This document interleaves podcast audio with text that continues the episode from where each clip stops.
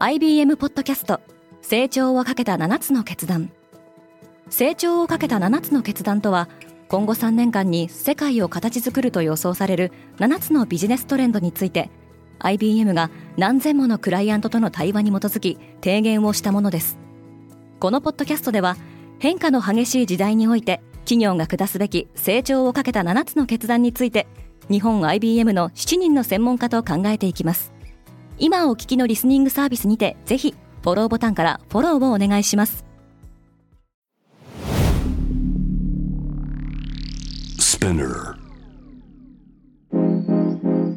おはようございます。平野真由です。9月28日木曜日。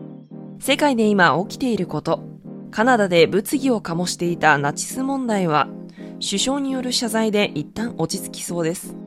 このポッドキャストデイリーブリーフでは世界で今まさに報じられた最新のニュースをいち早く声でお届けします。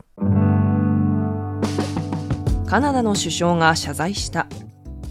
カナダのジャスティン・トルドー首相はウクライナのボルディミル・ゼレンスキー大統領が出席したカナダ議会に元ナチス軍人を招待しその功績を称賛したことに対して謝罪を表明しました。26日のカナダ議会では第二次世界大戦を戦った98歳のウクライナ系の退役軍人ヤロスラフ・フンガがゲストとして招待されていましたウクライナの独立のためにロシアと戦ったとして迎え入れられた噴火ですが、その後カナダのユダヤ人団体が、噴火はナチス親衛隊に所属していたと指摘。下院議長のアンソニー・ロタは、噴火を招待した責任を負い、辞任を表明しています。EU は X をやり玉に挙げ、中国はアップルを排除する。EU のヨーロッパ委員会が発表した最新のレポートによると、X の投稿は Facebook や Instagram といった他のソーシャルメディアと比較して、フェイクの情報の比率が最も高いことが分かりました。調査はフェイク情報のリスクが高いと言われる3カ国、スペイン、ポーランド、スロバキアを対象に行われています。一方中国では当局に事業内容の詳細を届け出たアプリストアのリストを公表しています。テンセントやファーウェイ、サムスンなど、国内外26のアプリストアが名を連ねていますが、その中にアップルは含まれていません。EU と中国は国や手法こそ違えど、それぞれテック企業に対する規制を強めています。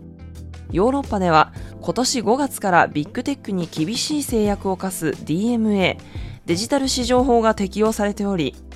中国ではここ数年、スマートフォンやモバイルアプリの利用に対する監視を強化しています。フランスはスポーツでもヒジャブ禁止。フランスのスポーツ、オリンピック・パラリンピック担当大臣、アメリー・ユデア・カステラは、来年開催されるパリオリンピックで、自国の代表選手については、イスラム教徒の女性が髪を覆うために使うヒジャブの着用を認めない方針を明らかにしました。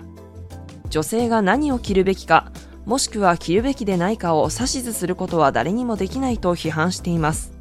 フランスは政教分離の原則から宗教シンボルの着用に厳しく公共の場や公立高校では以前からヒジャブが禁止されているほか今年の夏に行われた女子サッカーのワールドカップでもフランス代表チームの選手がスカーフをかぶることは認められませんでした。ルルレモンとペロトンが手を組んだ。ヨガウェア大手のルルレモンアスレティカは、フィットネス機器を手掛けるペロトンインタラクティブと5年間の業務提携で合意したと発表しました。ペロトンはルルレモンの独占的なデジタルフィットネスコンテンツプロバイダーとなり、ペロトンのフィットネスコンテンツがルルレモンの無料デジタルアプリのユーザーに提供されるほか、ルルレモンの鏡型デバイス、ルルレモンスタジオミラーでも利用可能です。また、ペロトンの小売店とオンラインストアで、共同ブランドのアパレルが購入可能になります。コロナのパンデミック期間中に成長し、その後急落していたペロトンの株価ですが、この業務提携を受けて、一時15%の急上昇を見せました。AI 企業は文学者を雇いたい。シリコンバレーの複数の AI 企業が日本語をはじめとする非英語圏の言語を扱える人材を募集しています。AI の学習モデル構築のためのデータ収集を担うスタートアップ、スケール AI の採用ページでは、雇用条件として、英語、ヒンディー語、そして日本語話者であること、文学分野で一定の学位を持っていること、あるいは文章に関わる何らかの実務経験があることが挙げられています。入社後待っているのは、与えられたトピックについて短編小説を書き、それを AI に入力し、AI が生成したテキストにフィードバックする仕事と、時給25から50ドルの給料です。リスナーの皆様、いつもデイリーブリーフを楽しんでいただきありがとうございます。このポッドキャストが気に入ったら、ぜひフォローして応援していただけると嬉しいです。また、デイリーブリーフを SNS や友人、同僚にシェアしていただき、デイリーブリーフコミュニティを一緒に成長させませんか？あなたのサポートがデイリーブリーフをより多くのリスナーに届けるきっかけとなります。ぜひ感想を SNS でシェア、そしてフォローをお願いいたします。平野真由でした。今日も良い一日を。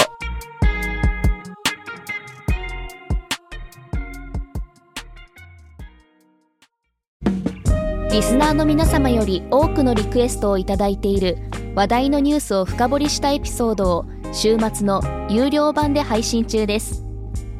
今なら1ヶ月無料トライアルを実施中詳細は概要欄に記載していますこの機会にぜひ聞いてみてくださいね。感想ご意見もお待ちしています。